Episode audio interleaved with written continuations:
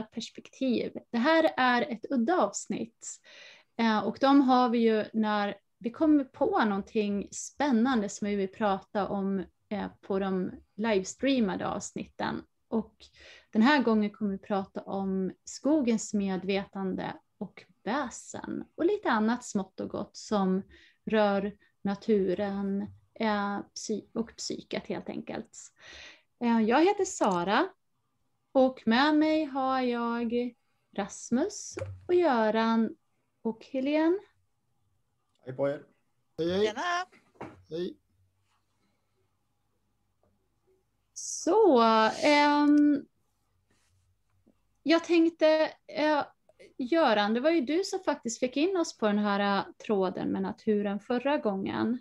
Eh, Ja. Du började prata om träd och eh, om de kanske har något medvetande. Ja, Eh, Skulle du vilja berätta lite igen vad det var du pratade om då? jo, eh, det var ju i Vetenskapens Värld förra måndagen som hade titeln, tror jag, Trädens superkraft. Eh, när de intervjuade två forskare. Jag har skrivit ner det för jag ska ta- med det i boken jag har på gång. Eh, en forskare i Frankrike och en i Italien som alltså har forskat kring träd och växters eh, beteende. Eh, och eh, eh en forskare i eh, Auvergne i Frankrike, en av de ledande forskarna kring, kring hur träd beter sig. Och eh, han tittade på hur träd kan känna av lutning och om de är raka. Det är viktiga funktioner för dem. Och då kom man fram till att träd har eh, eh, något som heter proprioception. Alltså att eh, något som man förknippar med högre stående djur. Det är om ni tänker er att ni blundar och ska dricka en kopp kaffe. Då har, man, då har vi människor den förmågan att känna av var, var koppen sitter och var man har den.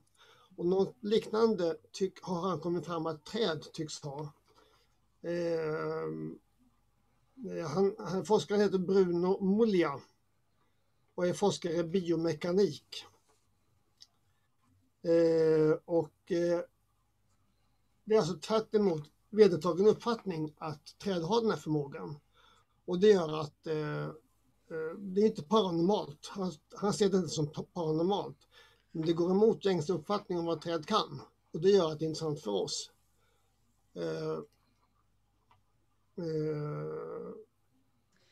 Göran, tycker- Får jag komma in med en tanke här nu, just när du sa så här, eh, det här är inte paranormalt, det ses inte som det. Han ser nog inte det som Nej, paranormalt han ser det inte som Nej. det, nej. Nej, precis. Och nu vill jag komma in på en tanke kring just det här eh, begreppet eller konceptet paranormalt. Ja, Och då är det just det, eh, till exempel, det är ju för mig, eh, så som jag ser på det, så är det ju paranormalt så länge som det kanske inte är någonting som uppfattas vara en, en vanlig del, ska man säga, av vårt liv. Eller liksom en ordinär verklighet, om man säger så, en verklighetsuppfattning eller verklighetsbild eller vad vi ska säga. Det är någonting som sticker ut och det är ju Ja. det som jag bland annat kallar för eh, extraordinära upplevelser, alltså det är någonting utöver det vardagliga. ja, Men eh, det betyder ju att så fort som någonting egentligen är eh, vanligt förekommande, då är det ju egentligen inte paranormalt längre, utan det är egentligen en, en, egentligen en helt normal eller alldaglig erfarenhet och upplevelse bara. Bara det att man kanske inte har forskat så mycket om det tidigare. Alltså det här är ett beteende som han har upptäckt de sista kanske fem åren. Jag har tittat lite grann på hans rapporter.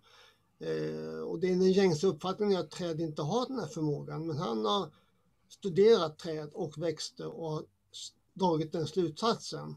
Mm. Och det, den uppfattningen har man inte haft om träd. Och då innebär det att eh, om det går emot gängse uppfattning så är det ju ur vårt perspektiv paranormalt. Mm. Men han ser det ju inte så.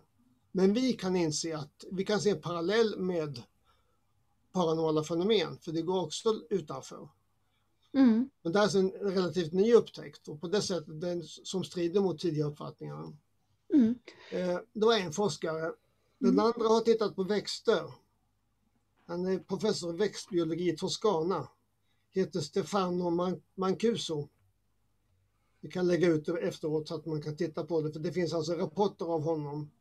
Eh, han har funnit tecken på att eh, träd har minne och kan lära sig. Och det är, är inte vi vana att tänka oss att träd kan. Men han som då växtfysiolog, växt, växtkunnig, har sett beteenden hos växter. Att de tycks ha minne och inlärningsförmåga.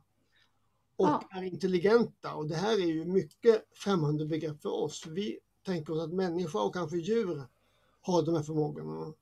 Men han ser beteenden som påminner om minne och inlärning hos träd och växter.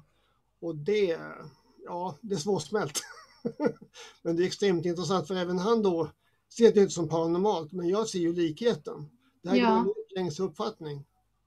Har vi några exempel på hur de har eh, testat det här?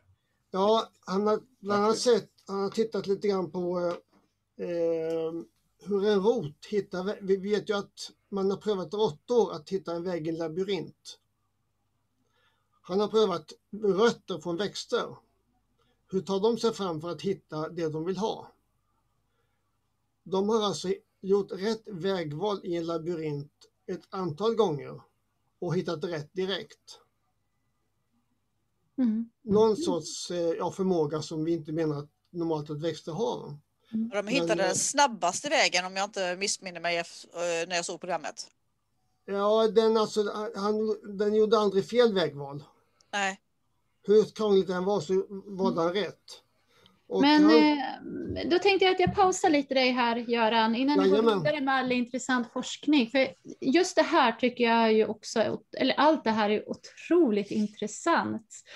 Men just det här med träd också. eh, Jag har alltid tyckt väldigt, väldigt mycket om träd och jag tror inte jag är ensam om det. Ofta när man är liten så kanske man hittar ett eller ett par favoritträd. Och i alla fall jag, när jag var liten, om jag kände mig ledsen eller orolig eller ensam, då kunde jag gå till mitt favoritträd och eh, finna tröst där helt enkelt. Vid det här trädet. Varför vet jag inte och varför det var just det träden som jag valde ut och det kan väl kanske också ni relatera till. Man vet inte, kanske såg det lite annorlunda ut. Det stack ut på något sätt och det var därför man kanske fastnar för det. Så redan när man är liten så börjar det här eh, upplevelsen för många tror jag att just träd, det är något speciellt med dem. De finns, i alla fall i Sverige då, eftersom vi har så mycket träd, vi lever i ett skogsland. Det finns så nära oss och är faktiskt, framförallt för oss som har vuxit upp nära skogen, då, en, en otrolig trygghet är det många gånger och att de har på något sätt som ett eget liv. Och det här ser vi ju också em, i seden, eller alltså i, i folktron, ja, eller sed. Att eh, där har vi olika väsen som är relaterade till just träd. Dryader liknande, alltså älver, eller väsen, skogens väsen. För att inte prata om vårdträd, som säkert många av er har stött på. Och de här vårdträden, det var ju alltså, idag kan man ju se det som att det är eh, ofta ett gammalt träd som står, som har stått kanske hundra år eller längre på en gammal gård. Eller så kan det vara en stubbe kvar. För tyvärr så är det ju så att det är många, och eh, det är fruktansvärt, framförallt idag såg jag ner vårdträdet när de flyttar ut till en sommarstuga och det är ju Helgerån nära kommer inte sluta bra faktiskt. För det här vårdträdet det skulle ju då skydda gården och det var ju sammanbundet med tomten som vi har pratat om för gårdstomten också. Som då var en eh, husgud. Ja, och sen har vi ju också eh, eh, världsträdet. Eller vad säger du Rasmus? Ja, världsträdet är ju en ständigt återkommande grej när man tittar på mytologier. Eh, I, i eh, fornsed så känner vi den som Yggdrasil, men den återkommer ju i en mängd olika skepnader och, och symboler runt om i hela världen.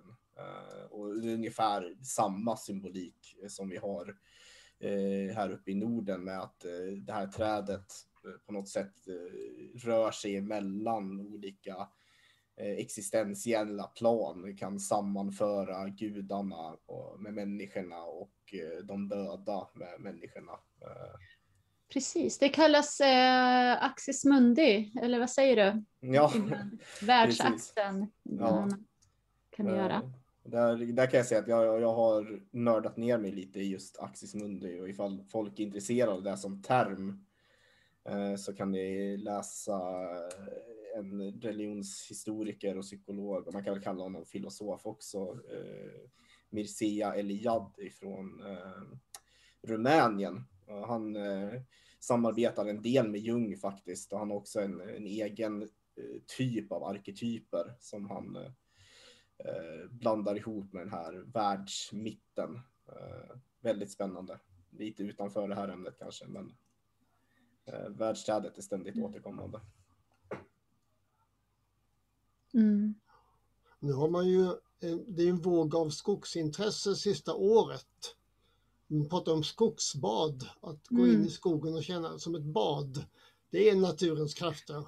Mm, eh, absolut. Jag har studenter som skriver och närmast andliga perspektiv man lägger på att vara ute i skogen.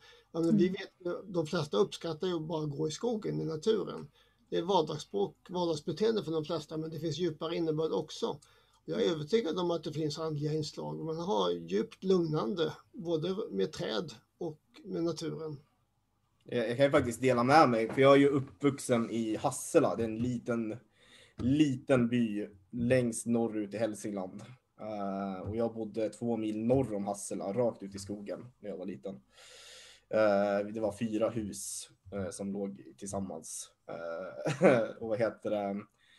Jag har faktiskt två träd. Som dels som den här, den här känslan som vi pratar om, skogen överlag är väldigt viktig för mig och har varit en stor del av den jag har blivit. Men jag har två träd som jag minns specifikt ifrån min barndom. Och det första det är eh, ja, vad ska man säga, en och en halv mil söderut närmare Hassela och det var ett dött träd som stod i alla år som jag såg ifrån skoltaxin när jag åkte hem. Och det här trädet, eh, eh, kronan på det som eh, var förtorkad, eh, såg ut som en örn som flög åt samma håll som eh, som jag var på väg när jag var liten och det fick någon sorts innebörd som är någon typ av väktare eller att det man eh, som var någonting som välkomnade mig bort ifrån eh, den där världen jag inte tyckte om. Jag gillade inte att gå i skolan, jag var mobbad och sådär, så jag tyckte det var alltid en frihet att komma tillbaks in i skogen. Och när jag visste att när jag såg den där örnen i träden, då fick jag komma in i min egen värld igen. Och, och det andra trädet, det var faktiskt ett sånt här vårdträd. Det kanske inte var hundra år gammalt, men det var väldigt stort. En tall som stod i alla fall sedan 20-talet på gården jag bodde på. Mitt på gården och en gigantisk tall som vi kallade för gammeltallen som mycket av mina barndomslekar eh, rörde sig runt den där tallen och på många sätt så var den där tallen en axis mundo för hela min kreativa värld under den tiden. Vad fint. Ja, det tycker Så jag också. Så fantastiskt fint. Ja, nästan sitter här och får tårar i ögonen. Ja, faktiskt. Jättefint. Tack Rasmus för att du delar med dig. Mm. Kan vi inte köra en genomgång med speciella träd? Helene, vad hade du för speciellt träd när du växte upp? Eller när du är vuxen? Jag vet faktiskt inte så här på rak studs. Det är helt blankt. Det kanske helt... inte var något träd. Du har ju vuxit upp vid kusten va, så det kanske var någon klippa eller? Ja, nej, men jag har vuxit upp i skogen mm. eh, vid kusten. Det, det, har jag gjort. Men alla träden var för mig lika viktiga. Jag hade inget speciellt träd som stack ut så utan alla träden var likvärdiga på något sätt för mig. Mm. Så jag hade inget, eh, inget speciellt jag drogs till så. Mm. Göran, hade du något träd? Nej, inte vad jag minns alls faktiskt. Det, det var det, även om jag är uppväxt i Småland som har mycket träd. Men, nej, jag kan inte dra mig till minnes att jag hade något speciellt. Det intresset för de här, våra aspekter kom först när jag var mellan 20 och 35 år. Då växte det fram långsamt och trädens betydelse har varit ganska låg för mig. Mm. Eh, jag kan ju nämna en, en lite mera nästan andlig aspekt som jag stött på eh, via eh, Göte Andersson som, som upptäckte psispåret, det han kallar psispåret. Alltså han är konstnär i Värmland och upptäckte det som idag vi känner till som psispåret eller tankespåret.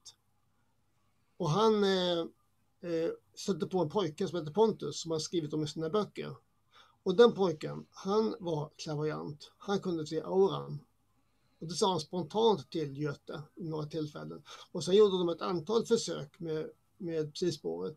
Men Pontus kunde också se auran runt träd och Mm. runt växter. Och det är få som har, det är många som ser auran, säger de då. Och det betraktas som lite udda och konstigt. Men Göte kunde alltså dokumentera Pontus påståenden, han gjorde försök och har skrivit om det. Och jag frågade honom igår om, om de försök han har gjort och han mejlade mig igår eftermiddag så att eh, bekräftat lite grann så att Pontus kunde se auran runt träd och växter. Mm.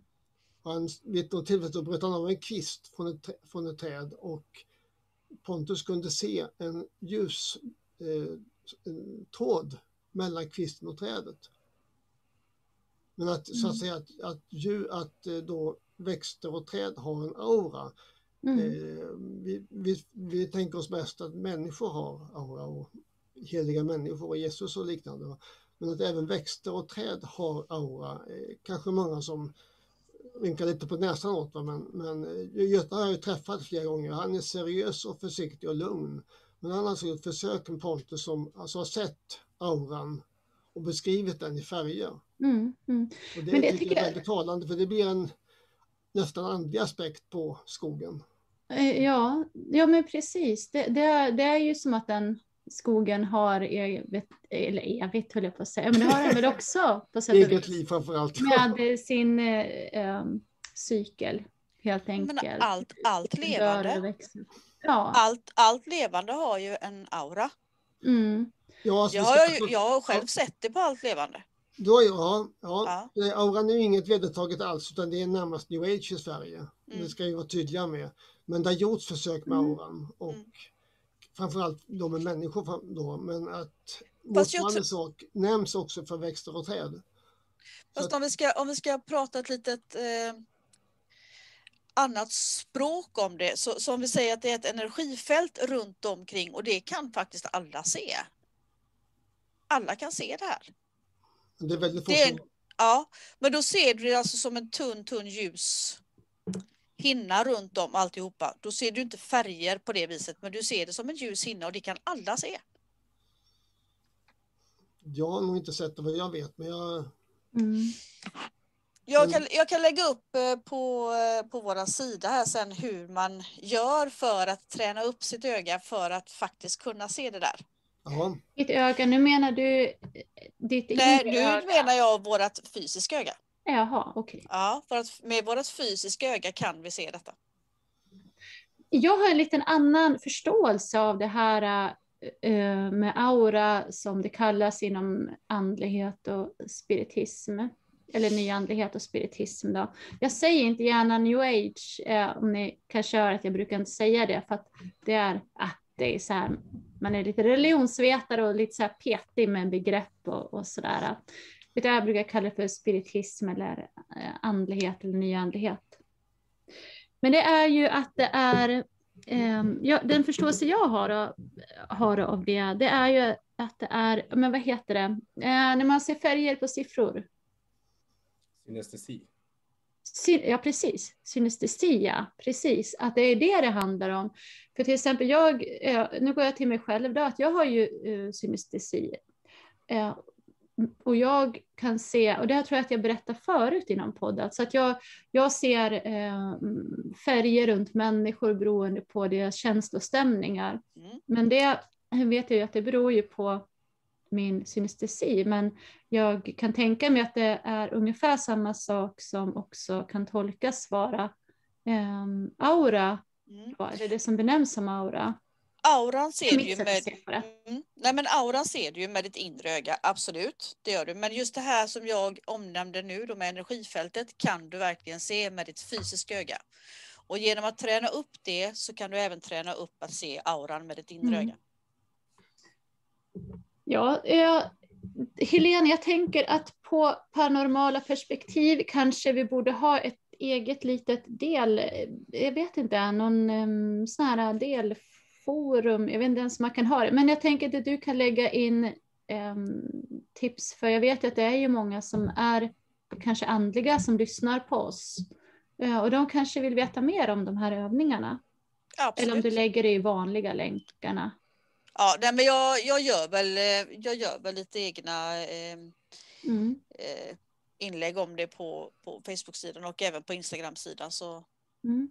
får man scrolla bland bilderna bara lite grann där. Så. Men Jag är intresserad, Sara, har du något speciellt träd?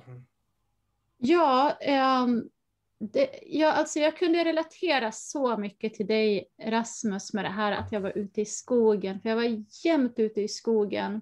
Jag är uppvuxen i Dalarna, i Falun visserligen, som är ju en stad, men vi bodde vid skogen och vi bodde vid ett stort berg vid Lugnet, som ni vet vad det är, du vet, där de har sporthall. Mm. Och jag var jämt uppe i bergen och i skogen och lekte eh, när jag var liten. Och jag hade flera träd, hade jag. Och eh, det som alla träd har har haft gemensamt, som jag kom att tänka på nyss när vi satt och pratade, det är att det är rötter som, och håligheter ner till jorden. Alltså att det är, jag jag vet inte vad det heter, men det heter något speciellt. När rötterna står upp och så är det håligheter in och, och, och sådär.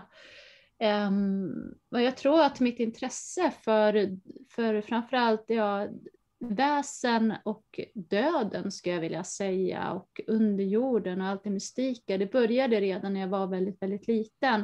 Och jag hade mycket speciella upplevelser som jag kan berätta om någon gång som var helt sjuka. Men i alla fall, så det var gemensamt just det här med rötterna, för att det var där jag satt, det var där jag liksom kände att jag som barn då kände mig som tryggast i det här äh, mötet mellan, ser jag nu symboliskt då, mellan underjorden och eh, den fysiska världen på något konstigt sätt. Så, så där är jag fortfarande när jag går runt i vuxen ålder i skogen. Eh, att när man ser sådana här formationer av rötter eller det kan vara träd som har fallit där man ser rotvältorna eller olika. Här nere i eh, Bergslagsområdet så är det ju väldigt mycket kullerstensåsar och sådär och som skapar olika formationer med mossa och sådär. När man ser in i de här håligheterna, det äggar ju fantasin väldigt mycket och man liksom eh, man börjar eh, av sig själv. Jag, jag vet inte ifall det är bara jag som är som man börjar liksom tänka sig vad bor det där inne? Vad finns det där? Och speciellt när man ser olika djur rör sig in och ut i de här sakerna. Och jag kan tänka mig att den tanken har väl förmodligen funnits alltid hos människor och är förmodligen en del av upphovet, uppskovet till liksom, liksom livsträden. De har ju ofta de här olika djuren som rör sig emellan. I Yggdrasil så har vi ju eh, ekorren, jag minns inte vad ekorren. Ratatask. Rattatosk som springer upp och ner och med, med fler olika varelser som Ja. rör sig sådär. Så det känns som att man på något sätt kopplar an till grundinspirationen till mycket av det som vi rör oss i, i symbolvärde och my- mytologiskt värde idag. Mm. Jag är precis likadan som dig Rasmus. Vad bra. Ja, när jag går i skogen så, så hittar jag, och vem kan bo här? Kan man knacka på någonstans?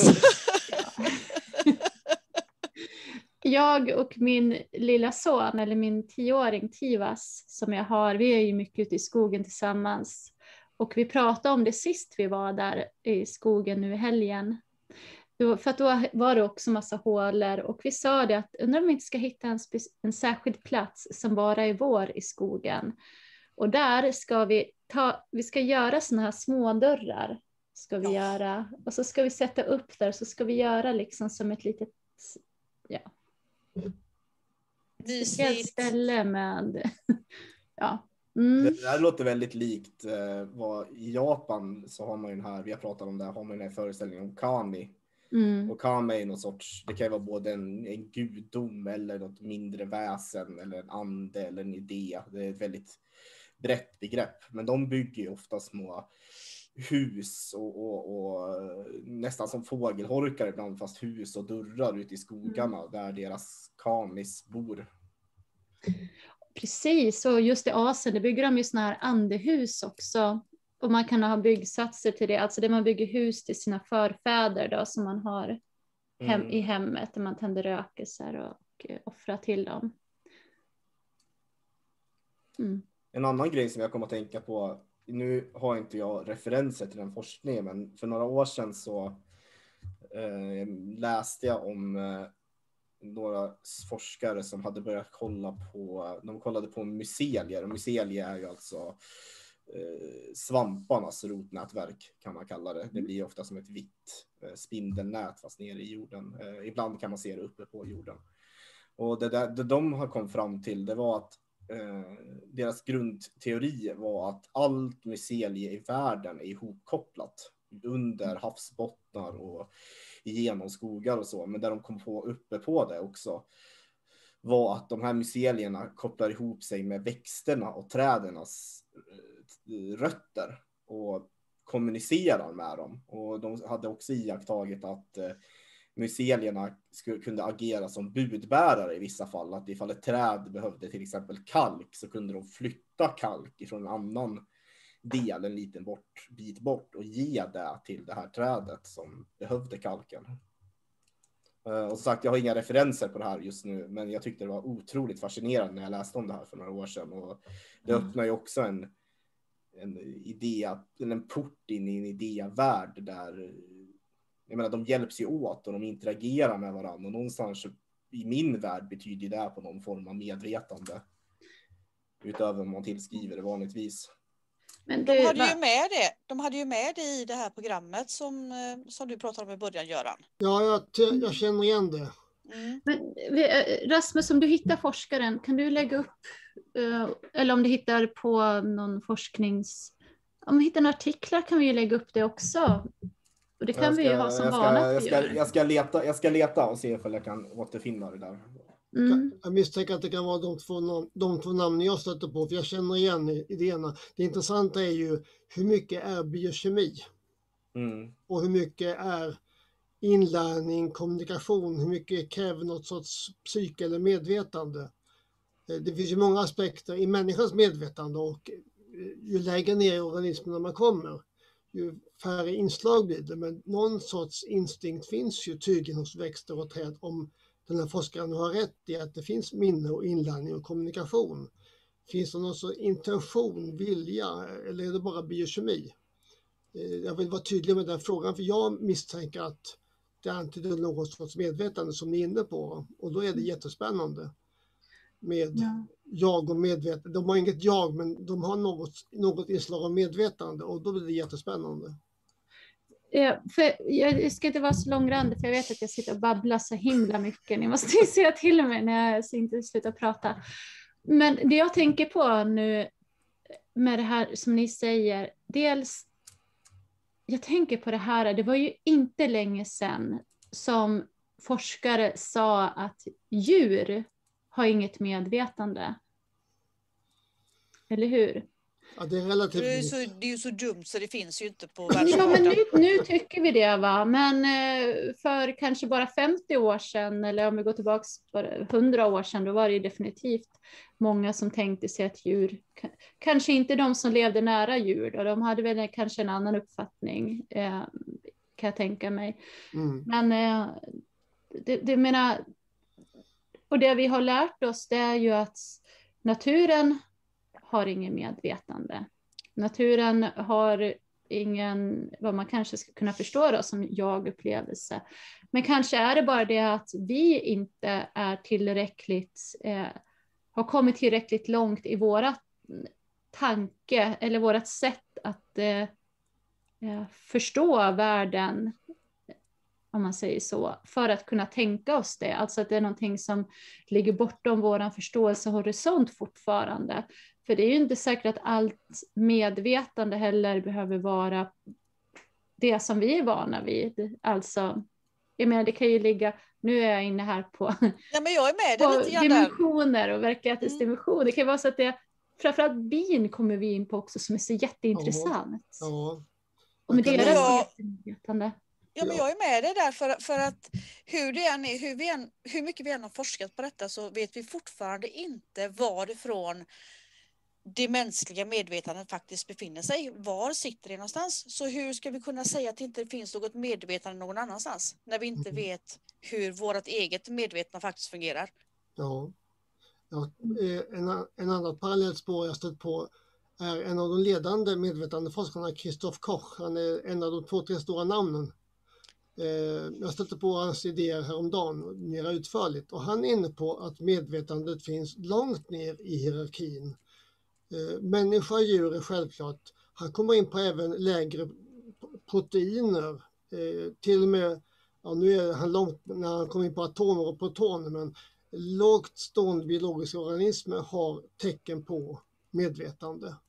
Mm. Och det är ganska djärvt tycker jag, men han är ledande filosof och har väldiga perspektiv på begrepp.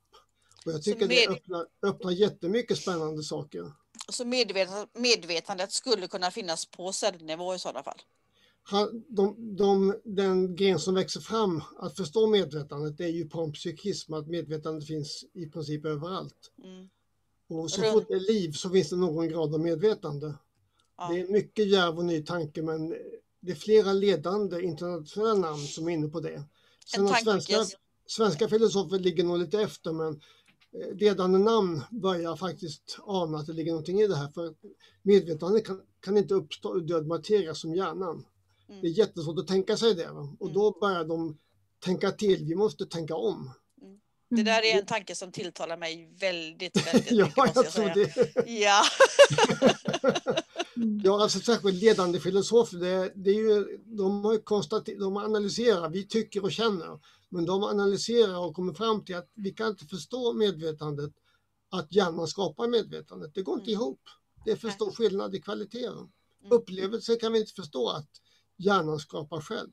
Mm. Fast de flesta underförstått tror det och hoppas det. För det är enklare mm. på ett sätt, va? men det håller inte. Nej, just framförallt är det enklare. ja! Mm. Men det är, ja, nej precis. Ja, nej, så att jag tror att eh, även växter kan ha tecken på någon sorts medvetande.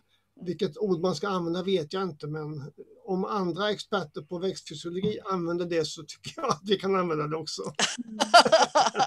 jag, jag tycker det är jätteintressant, för, för det jag ser det är ju inte så mycket att det är en ny tanke, snarare att det är en tanke, en återkommen tanke. För, för när vi tittar i, i, till exempel ifall vi tittar på den västerländska esoteriken och vi går tillbaks Uh, gå tillbaks kanske ett par tusen år eller någonting sånt där. Då var ju, hittar vi, eller återkommande i den traditionen så hittar vi tanken att uh, det är en animistisk tanke då, uh, som är likt panpsykismen, menar att medvetande finns i allt. Och de, där finns det även en skola som Eh, strukturerar medvetandet i, vad ska man säga, olika nivåer som flyter in emellan varandra. Men för enkelhetens skull så har man liksom satt upp olika eh, gränser. Och, och, i botten på det så har vi eh, mineraler som ett medvetande. Och så lite ovanför det så hade de eh, radioaktiva material. Och sen kommer växter och sen kommer djur.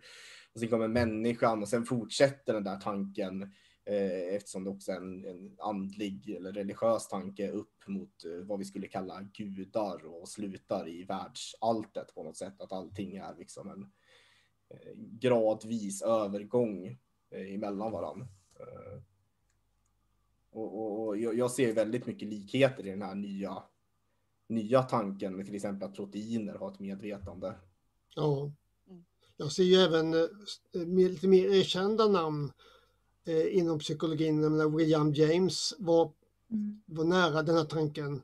De stora profilerna även inom eh, kvantfysiken har, inne på de här idéerna. Leibniz är tydligen det första stora namnet jag stött på som var inne på de här idéerna så att många stora tänkare även inom etablerad filosofi och psykologi och fysik eh, mm. anar att det ligger någonting i det här. Och det tycker jag eh, öppnar våra portar ganska mycket. Mm. Nu, jag har en till liten tanke som du sa att vi, du nämnde att vi inte har ett medvetande som ett jag kanske. När vi, alldeles för ett litet tag sedan. Men, eh, och det här är ju min egen reflektion bara, men vi har ju de här, eh, de är ganska gamla vid det här laget, de här experimenten när man eh, har till exempel två, två kloner av samma växter. Man har tagit, man har tagit sticklingar av samma växt och så har man planterat dem bredvid varandra de får exakt samma vatten, det är exakt samma jord, det är exakt samma krukor, de är exakt samma luft och sen så ger man kärlek till den andra och man säger hur mycket man älskar blomman, hur vacker den är och sen går man och hatar på den andra.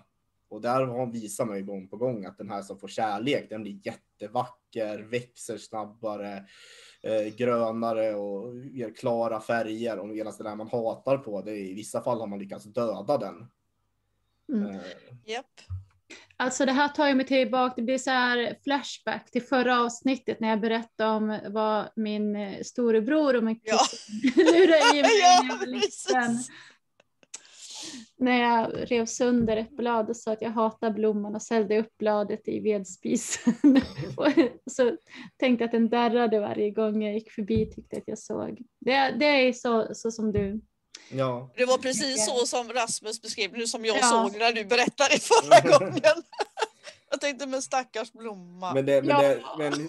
Jag skäms fortfarande.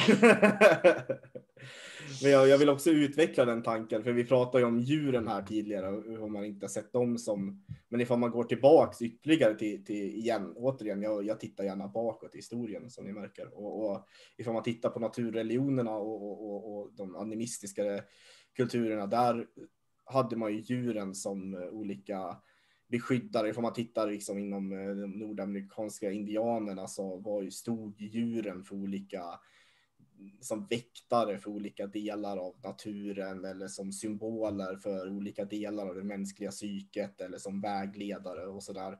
Och man tillskrev dem verkligen en, Eh, Eh, ett jag, en, en eh, essens. Och på samma sätt så kan man ju se att, att blommor har det. Jag menar vissa växter, vissa träd har ju en otroligt framträdande roll och en hel mytologi runt sig. Och någonting som jag tycker är spännande det är Carlos Castaneda. Och nu är han lite omtvistad ifall det han skriver om är på riktigt eller inte. Men eh, jag tycker hans beskrivning av just pioterplantan, eh, Carlos Castaneda i de böckerna så men eh, Rasmus, kan du berätta lite grann? För att alltså de där böckerna, de är ju verkligen klassiker.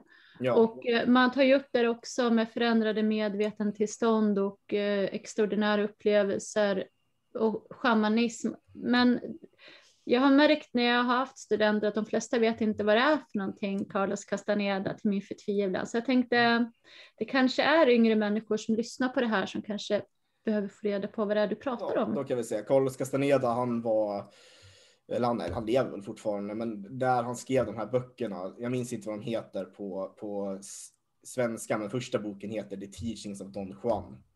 Och det ska vara en självbiografisk bok och det finns sju stycken tror jag eller någonting sånt där. Uh, och där han berättar om sin ungdom när han var, jag minns inte vad han studerade, men han studerade vid ett universitet i Texas, eller ifall det var New, New ja, Texas tror jag det var.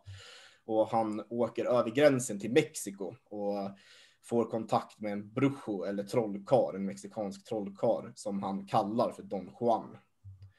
Uh, och, och, i, och så tar den här Don Juan till sig honom som lärling Eh, och de här böckerna handlar om hans eh, samtal och, de upplevelserna han har under sin tid som lärling med den här trollkaren. Och, för, för eh, att förklara kan vi också säga att de var väldigt stora. De här första boken kom 68, nej, 68 tror jag, eller någonting sånt där.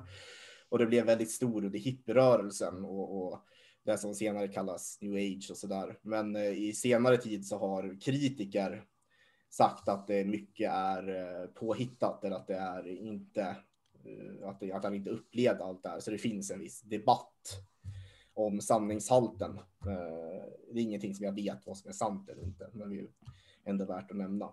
Men jag ska det- bara flika in, jag ska bara flika in, den heter Samtalen med Don Juan på så heter den svenska på och, svenska. Så heter den på och svenska. gavs ut eh, 68.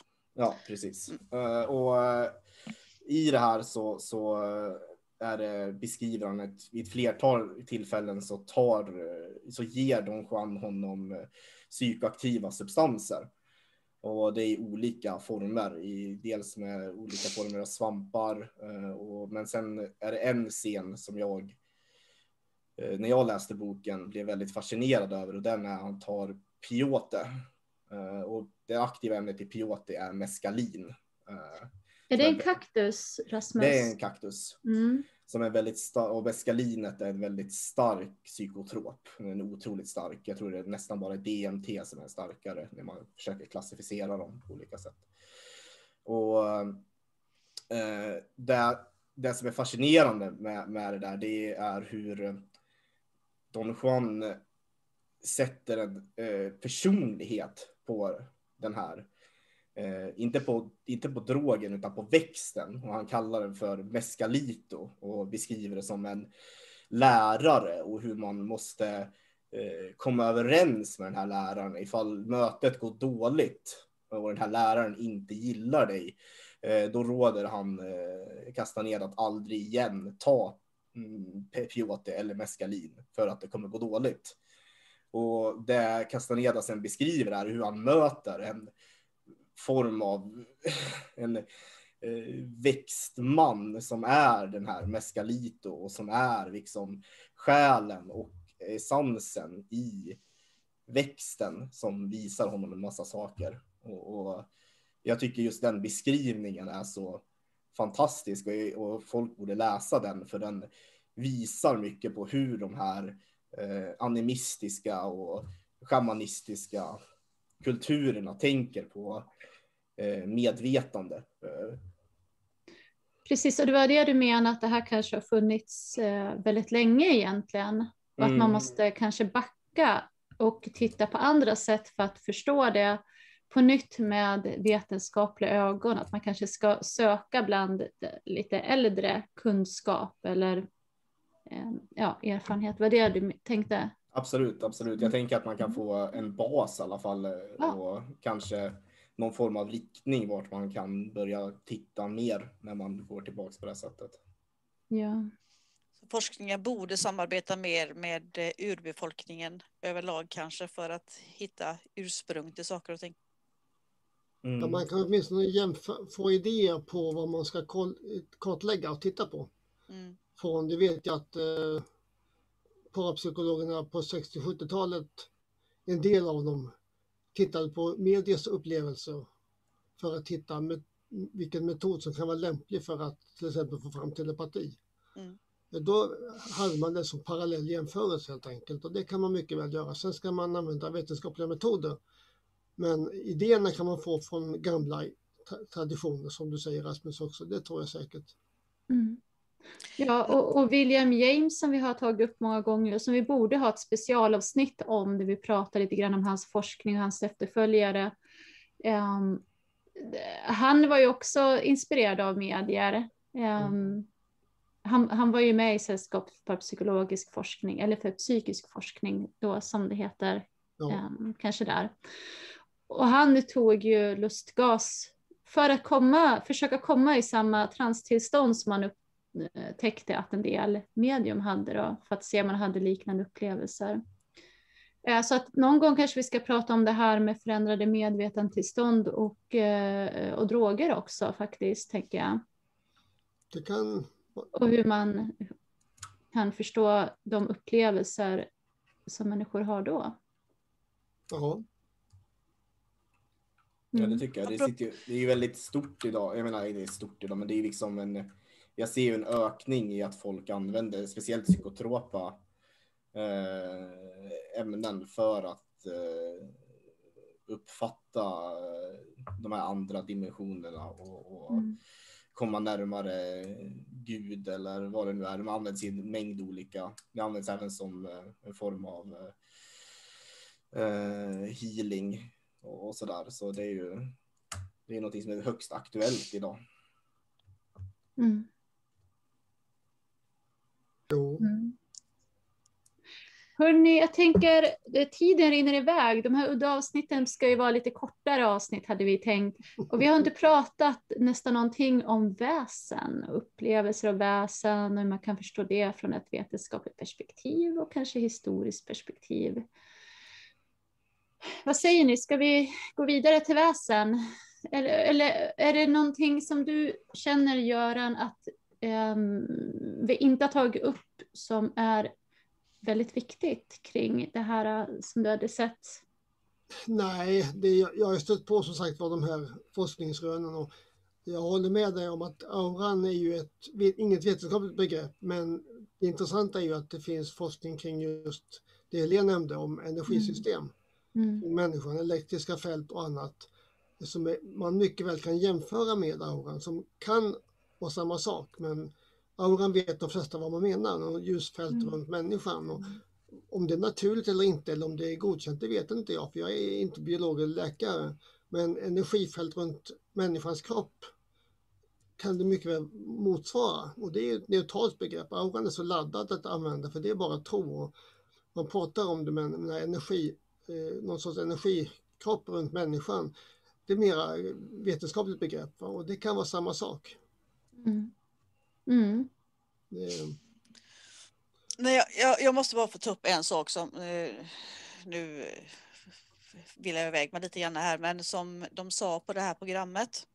Jag tänker jag lägger ut programmet sen också på, på vår eh, sida på Facebook där.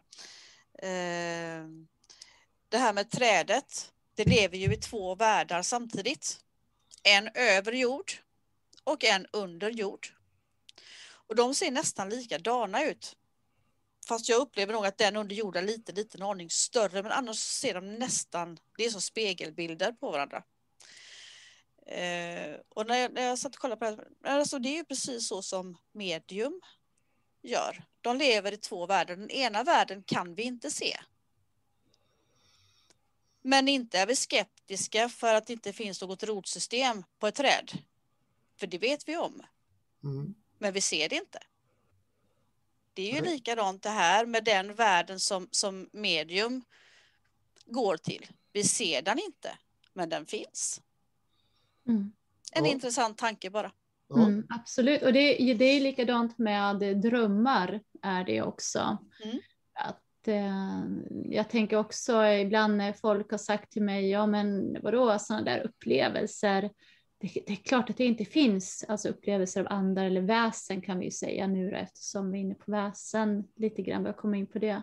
Och då brukar jag jämföra med att eh, när man sover så drömmer man. Och visst, man kan ju registrera hjärnvågorna vid dröm, så man ser liksom vilka, i vilka perioder som man eh, drömmer. Då. Men det sker ju man vet ju att, alla, att människor drömmer, men man kan inte bevisa det på det sättet som vi förstår, alltså vad man drömmer, utan det är också en sån här väldigt subjektiv erfarenhet naturligtvis. Men det är samma som du pratar om lite grann, men eh, just det här ja, med att jämföra med drömmar. Mm. Mm. Det är jätteintressant mm. är det. Mm. Absolut. Så jag menar, visst finns det. Mm. Även om vi inte kan se det så finns det. Ja, för alla drömmer ju, alla vet att det finns och det är ingen som ifrågasätter. Däremot eh, vad denna upplevelse äger rum, det är, ja, det är, är en egen värld eller verklighet. Mm. Begreppet verklighet kommer man in på förr eller senare. Men det, det, de finns ja, ju. Ja, men där är också lite intressant just det här med drömmar för att faktum är att vi kan ju mötas i varandras drömmar samtidigt. Det har hänt, ja hur, hur går det till? Liksom? Vad, vad, då, då är vi ju faktiskt per automatik i en helt annan dimension. Ja. Ska vi ha ett till udda avsnitt om drömmar kanske snart? Vi som ballar ur lite grann. ja, så att vi inte går för långt ifrån det som har kommit. Men det är jätteintressant och det är eh, någonting som är väldigt viktigt. Och då ska vi kunna ha dröm och um, lucida drömmar ja, drömmar helt enkelt. Lucida drömmar och eh, drömmar. Ja, just det. Vad säger ni om det? Lucida drömmar och astralresor. Jag la upp eh, Ja. en länk om det på vår Facebook-sida faktiskt. Eh, Ja, och så det här natt... Det är ett eh, webbinar om det den 28 april Mm, på mm, kvällen någon gång. Bara klicka på länken och så skriva in sig där. Så. mm. Och även sömnparalys, då kan vi ju ta med det också. Och lite annat smått och gott. Ja. Mm. Ja, men hörni, om vi nu då går vidare till väsen. För det jag tänker, det är ju att eh, när man pratar, jag har ju pratat ibland om, om tomtar och, och sådär och eh, ett sätt att eh, säga till människor att de bara inbillar sig att de är galna eller vidskepliga, vilket är ett begrepp som jag tycker väldigt illa om eftersom det är ett sätt att, som man använder mest för att trycka ner någon annan och upphöja sig själv. Ehm, då brukar man ju säga, jaha, tror du på tomtar och troll också? Mm. Ungefär det va. Mm. Och eh, ja, att, att människor har upplevelser av tomtar och eh, väsen i skogen och i naturen. Det är inget märkligt. Det, det sker fortfarande, även om det inte har skett på länge på, sam- i lika hög grad. Dock då med alla de här skogsbadarna och eh, storstadsmänniskorna som börjar kanske besöka naturen på ett visst sätt, uppleva den på nya sätt, kanske kommer ha fler sådana här upplevelser. Och de är väldigt eh, häftiga. Och eh, om det går bra så ska jag vilja inleda med att berätta om eh, egna upplevelser som jag har haft lite grann. Eller jag kan berätta om en upplevelse som var så suspekt. Och den här tror jag att jag berättade för dig Helene förut i alla fall. Och det var en midsommarnatt när jag var ute i skogen. Eh, och, eh, och det var molnklart också så att det, det syntes rätt så bra. Fastän, ja, ja just det, så är det ju så ljust också. Eh, och så såg vi längre bort på grusvägen, som, alltså den här stugan den är mitt ute i ingenstans. Och då ser jag och eh, min man faktiskt som var med mig hur det längre fram skuttar ut en hare och vi ser konturen, vi ser öronen av en hare och hur den liksom så här skuttar ut. Så. Ja, ni vet lite så här som harar skuttar, det var ju en sån där stor skogshare. Och så sätter den sig mitt på vägen. Och jag har för mig att den också, ja, det- den, den satt stilla där, den satt sig mitt på vägen. Och sen reste den sig upp på alla fyra och trippa iväg som en katt. Helt sjukt. Jag vet inte vad jag såg. Och jag vet inte, och min man såg det ju också. Vi vet inte vad det var. Men eh, jag skulle kunna tänka mig att vissa skulle kunna tolka det där som ett skogsväsen. Det var helt bisarrt. Men det är enda gången jag har sett det. Och sen, jag har haft många upplevelser med min man då. Eh, och framförallt där i den här, vid den här stugan och i skogen där. Ehm, vi brukar se ljus i skogen. Alltså ljus som är klara som en, jag vet inte vad. Det är så ljust. Så åker det så här ibland. Så är det borta. Och det här ser vi ibland och det kallas ju irrljus ibland brukar man ju säga då. Ehm, och så säger folklorister också att det där beror på, på sumpgas som självantänder.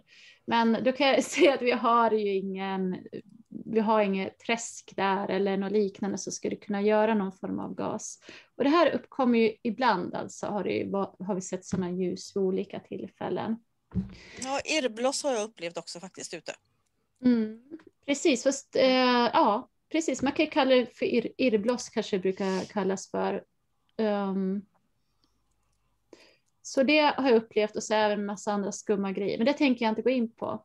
Men jag vill också berätta att jag känner en person som faktiskt har haft en upplevelse i, ett, eh, i en lägenhet av vad hon trodde då, eller tänkte sig vara en tomte, en hustomte. Och det, ja.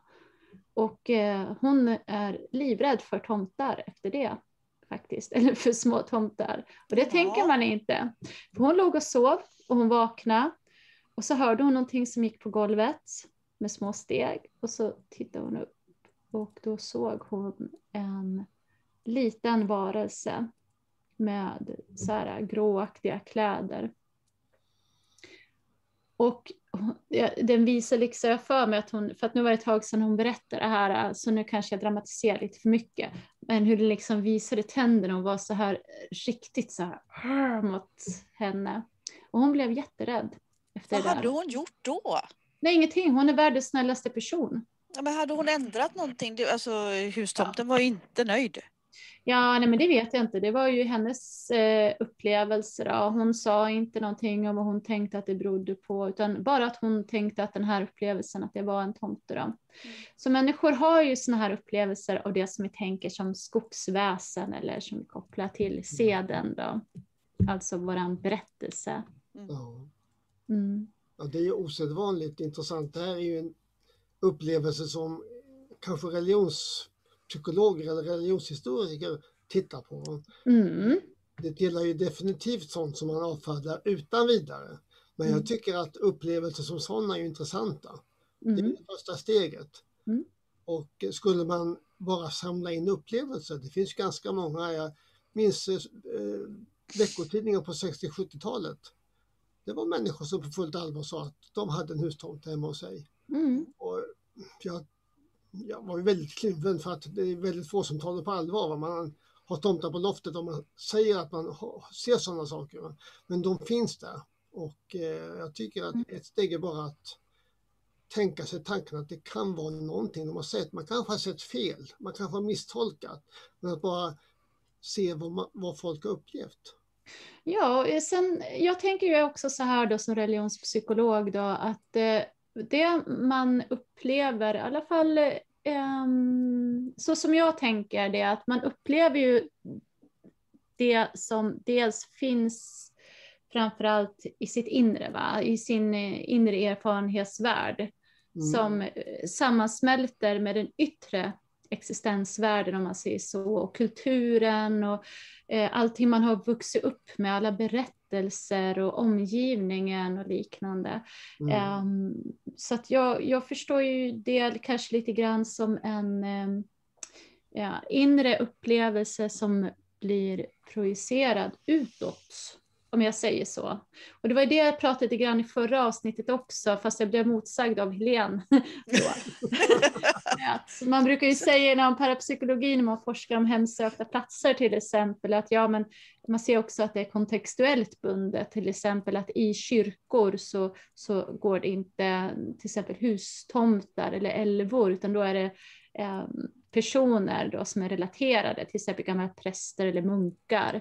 Men då sa ju Helene att hon ser troll på kyrkor, utanför kyrkor. Ja, precis. Jo, men alltså in, innanför kyrkmurarna så självklart, där kan du ju se eh, präster och munkar och, och vad det nu är för någonting som tillhör kyrkan. Men utanför kyrkan, utanför kyrkmurarna, där kan man se troll. Men det är ju också så här, det, eh, det är lite lustigt hur gammal folksägen fortfarande är så starkt förknippat ihop med detta. Men faktum är att alla grindar in till en kyrka, in till en kyrkogård, så är det järn i dem. Järn hindrar trollen och oknyttan att komma in. Jag kan ju faktiskt säga att det där binder ihop med, vi prat, jag, jag pratade lite snabbt om eh, Eliad i början här och det där binder ihop med, med hans eh, teori om Axis Mundo och, och han menar ju att Axis Mundo är en fysisk plats men det, man kan också se det lite som att man den fysiska platsen bygger ett mentalt utrymme, något som han kallar för ett heligt utrymme. Och det kan man ju se återspeglat här i kyrkan, att kyrkan och kanske kyrktornet är deras världsmitt eh, Mm. för de som, den församlingen och sådär. Och det som är utanför där, det är eh, kaos och det är inte heligt och därför kan man tänka sig att de här eh, sakerna som kanske inte gillar kyrkan eller som kan anses som onda eller någonting befinner sig alldeles utanför de murarna. Mm. Ja, så kan det absolut vara. Mm. Ja. Det jag också tänker är att vi har varit inne på det här med tankeformer, tulpa eller egregorer och sådär. Och, och, och, det finns säkert fler namn på det inom eh, psykologi och sådär. Och det här att man eh, skapar eh, skapar någon form av entitet. Och det är också precis som du säger Sara med materialet man har runt sig. Uh, att man, att man uh, när man lever i en sed som har hustomtar, då skapar man en upplevelse av den här hustomten. Uh, och, mm. och det är kanske exakt samma grej som händer ifall man tittar på Japan igen, med deras kami, för de har ju kami som kan vara väldigt li, snarlikt en hustomte. Så det är kanske exakt samma upplevelse, bara att vi sätter ett, ett eget kulturellt filter på det. Mm. Mm. Ja, vi var ju lite grann inne på det sist, eh, Mm. förra programmet här. Just det där med kulturellt betingade Mm.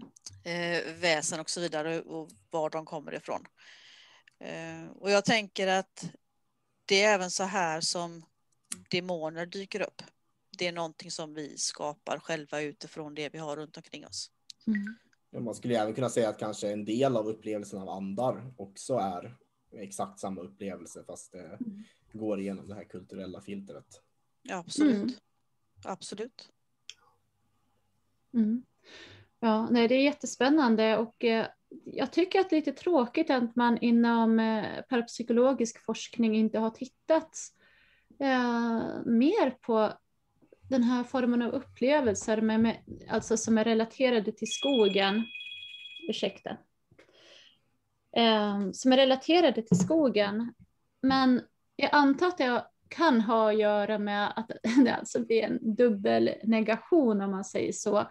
Dels att parapsykologi har mm, ansetts vara, ja, inte vet jag, en suspekt vetenskap, fast det inte är det, måste jag ju faktiskt säga. Um, och uh, dels så har vi ju det då, som stigmatiserar parapsykologin. Och sen så har vi ju det här då seden, eller det som kallas för folktron, ja, som jag, jag tror att jag berättade i första avsnittet eller något sånt där, så jag ska bara ta det jättekort. Som alltså sedan upplysningstiden framförallt och av kyrkan har eh, stigmatiserats under lång, lång, lång, lång tid ska jag vilja säga. Och ett av de värsta sakerna som en människa kan vara i den här upplysta tiden som vi lever i nu, det är ju att vara vidskeplig. Och, nej, det är så hemskt. Så att, och det, det, här har ju att göra då, Ehm, det är liksom okej okay att, att ha upplevelser inom kristendomen till exempel, upplevelser när man ber och av Jesus och liknande, är det okej okay, till exempel. Men det är inte okej okay att ha upplevelser av ett skogsrå eller en, en, en hustomte eller, eller vad det kan vara. Så det är väldigt, väldigt, har ju väldigt mycket att göra med stigmatisering kan jag tänka. Och det är ju så fånigt. Det är ju precis för mig som religionspsykolog och nu kommer jag säkert trampa en hel del lyssnare på tårna, för det brukar jag göra. Men jag är själv inte kristen, så det är därför jag kan göra det. Ja, och det är ju att i mig är exakt samma upplevelser. Det är bara det att de tolkas och erfars på olika sätt. Mm, ja, men jag håller med dig, det är samma upplevelser. Mm. Men de beskrivs på olika sätt och... Ja, tolkas. Ja. ja, och då har vi ju det här, eh, det människan, hur den har växt upp, alltså dens inre existensrum om man säger så. Hur det, vad har den vuxit upp med? Vad har den vuxit upp i för kultur och runt vad? Och eh, vilken input får den utifrån då? Och in. Och Ja. att det är det här då som, som, som, ja, som vi har pratat om och som Rasmus pratade om. Som, ja, till exempel som tulpa som det bland annat kallas idag. Men det- det är, jag tycker det här också återkommer ju till det här som du sa Göran eh, förut här, att vi hamnar i den här frågan om verklighet hela tiden. Vad är Ja. en verklighet? Vad, en, vad, vad gör min verklighet mer verklig än din eller vice versa? liksom. Otroligt stor och tung filosofisk fråga, men den ligger ju där och lurar hela tiden när man diskuterar de här sakerna. Ja, vi gör fortfarande så tydligt gällande att det är den fysiska verkligheten som är verklighet. Det är liksom filosofi och fysik har gått hand i hand där så många år.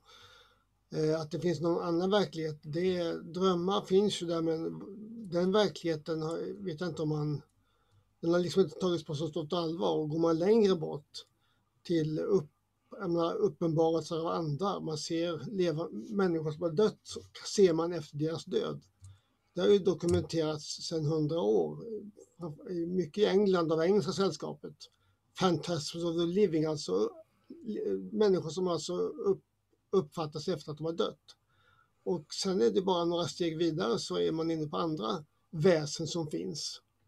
Och mm. eh, naturväsen är ett klart outforskat område och man tar inte det på allvar. Det är, det är tron på naturväsen som man tittar på, men om de verkligen finns, får man, det är väldigt få som tar den frågan på allvar egentligen. Ja, eller hur man kan förstå upplevelserna också. Ja, förstå... Jag kan tänka mig att de säger väldigt mycket om andra former av upplevelser som är mer accepterade om man tittar närmare på dem. Tänker jag. Ja, på sätt och vis, för, att förstå en upplevelse, det innebär inte att den behöver vara verklig, utan mm. man kan bara försöka ja. förstå en upplevelse. Det är ett steg vidare i alla fall. Va? Mm. Man kan dokumentera och förstå upplevelserna, man analyserar upplevelserna, man kan jämföra.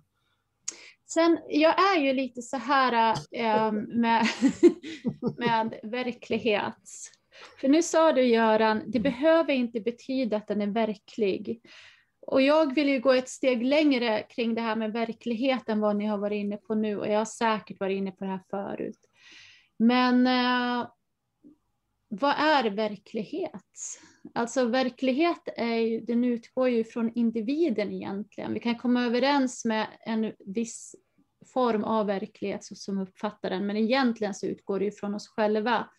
Så jag faktiskt, jag kollade på Matrix igår och då säger Nemo, alltså när huvudpersonerna kommer in i det här dataprogrammet, eller träningsprogrammet tror jag att det är, och så säger han det här kan inte vara på riktigt. För han har nya kläder och, och så här. Ja, ni har säkert sett Matrix. Ja, det här, det här kan inte vara på riktigt. Det händer inte. Det är inte verkligt, säger han. Och då säger, vad heter han, hans läromästare? Morpheus. Morpheus, hans läromästare då, säger, vad är verklighet? Om du ser någonting, känner någonting, smakar någonting och kan lukta på någonting, är det inte det som är verkligt? Så. Jo, men det, det, vi mest tänker på är den yttre verkligheten. Den är alla överens om. Den är lätt att identifiera. Ja, men alla är inte överens om den yttre verkligheten heller, ska jag säga. Jag menar, så som vi ser den här eh, i vissa kretsar i Sverige, så ser man ju till exempel inte den kanske om man Ehm, ja, man kommer kanske från Afrika, nu tog jag väldigt långt bort eh, här, men det kanske är ifrån någon stam i Afrika som inte liksom har ehm, ja, varit så många gånger i vårt samhälle, då har man ju en helt annan förståelse kring verkligheten och vad det är som händer. Vad det är som händer helt enkelt och vad saker är. Eh, en sak att titta på det, det är bara det att vi lär oss ju vad som är verklighet av omgivningen. Låt oss säga nu då om, om vi tar en, en, jag inte vet jag, några som kommer från mörkaste Afrika liksom, aldrig har till exempel ja, inte är bekanta med vår teknik här. Va? Mm. Och um, ja, nu vet jag inte vad jag ska ta som exempel för att inte låta rasistisk. jag tänkte säga aldrig har sett en toalett. ja, men man, man, kan säga att vi är ju västerländskt präglade. Ja, men jag menar, de, man, jag menar, om man inte vet vad en sak är till för, det är samma som när jag åker till, ja det räcker att jag åker till mm, Grekland kan... och så ser jag någon bestick och så, eller någonting som jag tror man ska liksom klia sig på ryggen med och så visar det sig vara ett bestick eller någonting. Men jag kan faktiskt gå in här och ge ett exempel utan att vara rasistisk men som ändå är så. Jag eh, jobbade med eh, flyktingar för eh, något år sedan mm. och när de kom till oss här och fick då boenden med möbler och så vidare så visste de faktiskt inte hur de skulle hantera vissa av möblerna så de ställde undan dem. Mm. Och det var just matsals, eh, köksbord och köksstolar. De visste inte hur de skulle hantera detta för att de var så vana vid att baka på golvet. Så de plockade undan det här och fortsatte baka på golvet. Mm. Ja, men precis. Där är en sån ja, grej, tack tänker jag. Helene, Tack Helene. Mm. Och då har man liksom två olika verklighetsuppfattningar och verklighetsbeskrivningar som, som krockar. Och då är det ändå, liksom, vad ska man säga, kultur mot kultur, eller kultur mot kultur. Jo, men det blir ju det som krockar. Mm. Två kulturer som krockar. Men tänk bara också alla individer som har en, alltså en egen subjektiv uppfattning, alltså en inre uppfattning om verkligheten som är baserad på sin eget mikrokosmos skulle man kunna säga. Alltså sin uppväxt, sina erfarenheter, minnen, tankar, allt den är med om och hur det formar dens verklighet. Nu drog jag ju väldigt djupt. Men det är det jag menar, att, att eh, det här är ju någonting som jag är väldigt van vid. Att, eh, och det är säkert ni också, att, att det här vad som är verkligt, det tas för givet att alla ska veta vad verklighet är och att Mm. alla har samma verklighet. Mm. Men vi kan inte förutsätta det. Och det finns egentligen ingen verklighet som är mer rätt än den andra. Och en sak som jag kommer att tänka på nu som jag vill eh, eh, göra lite reklam för det är ju eh, att vi i framtiden eller lite längre fram också kommer ha en, ett avsnitt om eh, upplevelser och eh, ja, psykisk sjukdom och eh, lite sånt med en gäst. Ehm,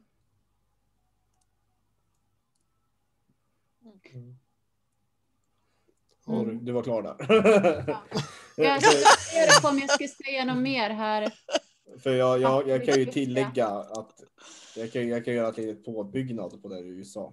Uh, och det är att ifall vi tittar på kvantmekaniker och kvantumfysiken uh, så börjar man ju mer och mer där uh, tänka sig att vi bygger den yttre verkligheten också medan vi iakttar den. Vilket, vilket nu är det inte det här någonting som är fastslaget i sten, men det finns teorier som pekar mot att vårt medvetande kanske bygger den yttre verkligheten i en mycket större grad än vi tidigare har trott.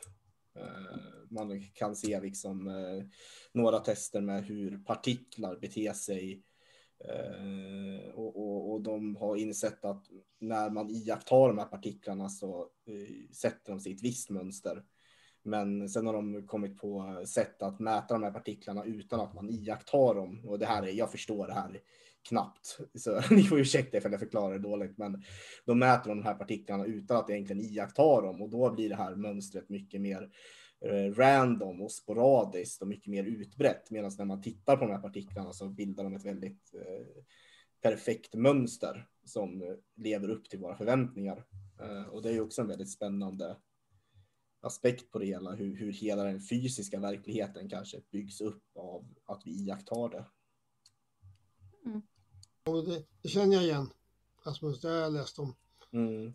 Att det begreppet verklighet är så mångdimensionellt och det är, ja, det är många som har varit inne och dissekerat begreppet verklighet både filosofiskt och fysiskt och psykologiskt och kulturellt, så det är mångdimensionellt.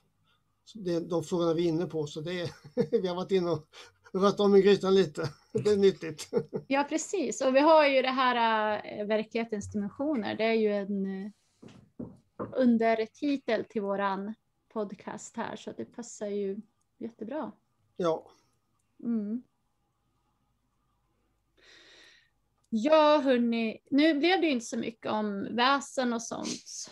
Är det någon som vill dela med sig av någonting som ni har hört eller varit med om eller liknande innan vi tar och avslutar för dagen? Jag, har Jag kan faktiskt, Ja, eh, förlåt. åh förlåt. Nej, Ja, tar du före Rasmus? Okej, jag, för jag tänkte säga att jag har egentligen inte upplevt något väsen på det här sättet själv, men där jag är uppvuxen uppe i Hälsingland, där var det ju fullt Mm. med sådana berättelser, både gamla och nya. Eh, Mm. Eh, där folk upplevde tomtar och skogsrån och eh, näckar och eh, andra saker. Precis, och om ni inte vet riktigt vad det är, det här skogsrå och näckar och så, så får ni väl skriva någonting i kommentaren så kan vi berätta eller länka vad det är för någonting. Apropå skogsrå. Jag råkade ut för en sak när jag var eh, liten. Vad kan jag ha varit? 10, 11 någonting kanske.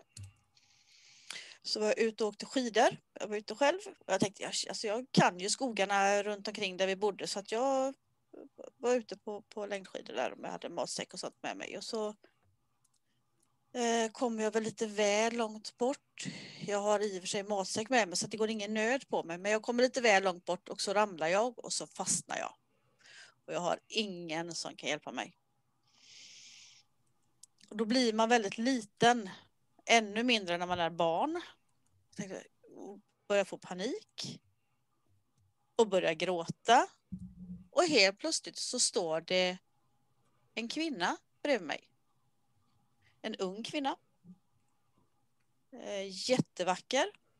Eh, alldeles bedårande, alltså det, det, det lös om henne. Och tyckte att hon var lite barklädd med tanke på att det var vinter och det var kallt och jag tyckte hon hade lite väl lite kläder på sig för det var en tunn sommarklänning hon hade på sig. Så. Men hon hjälper mig loss och hon följer mig en bit på vägen så att jag kommer på rätt väg så jag kan åka hem igen.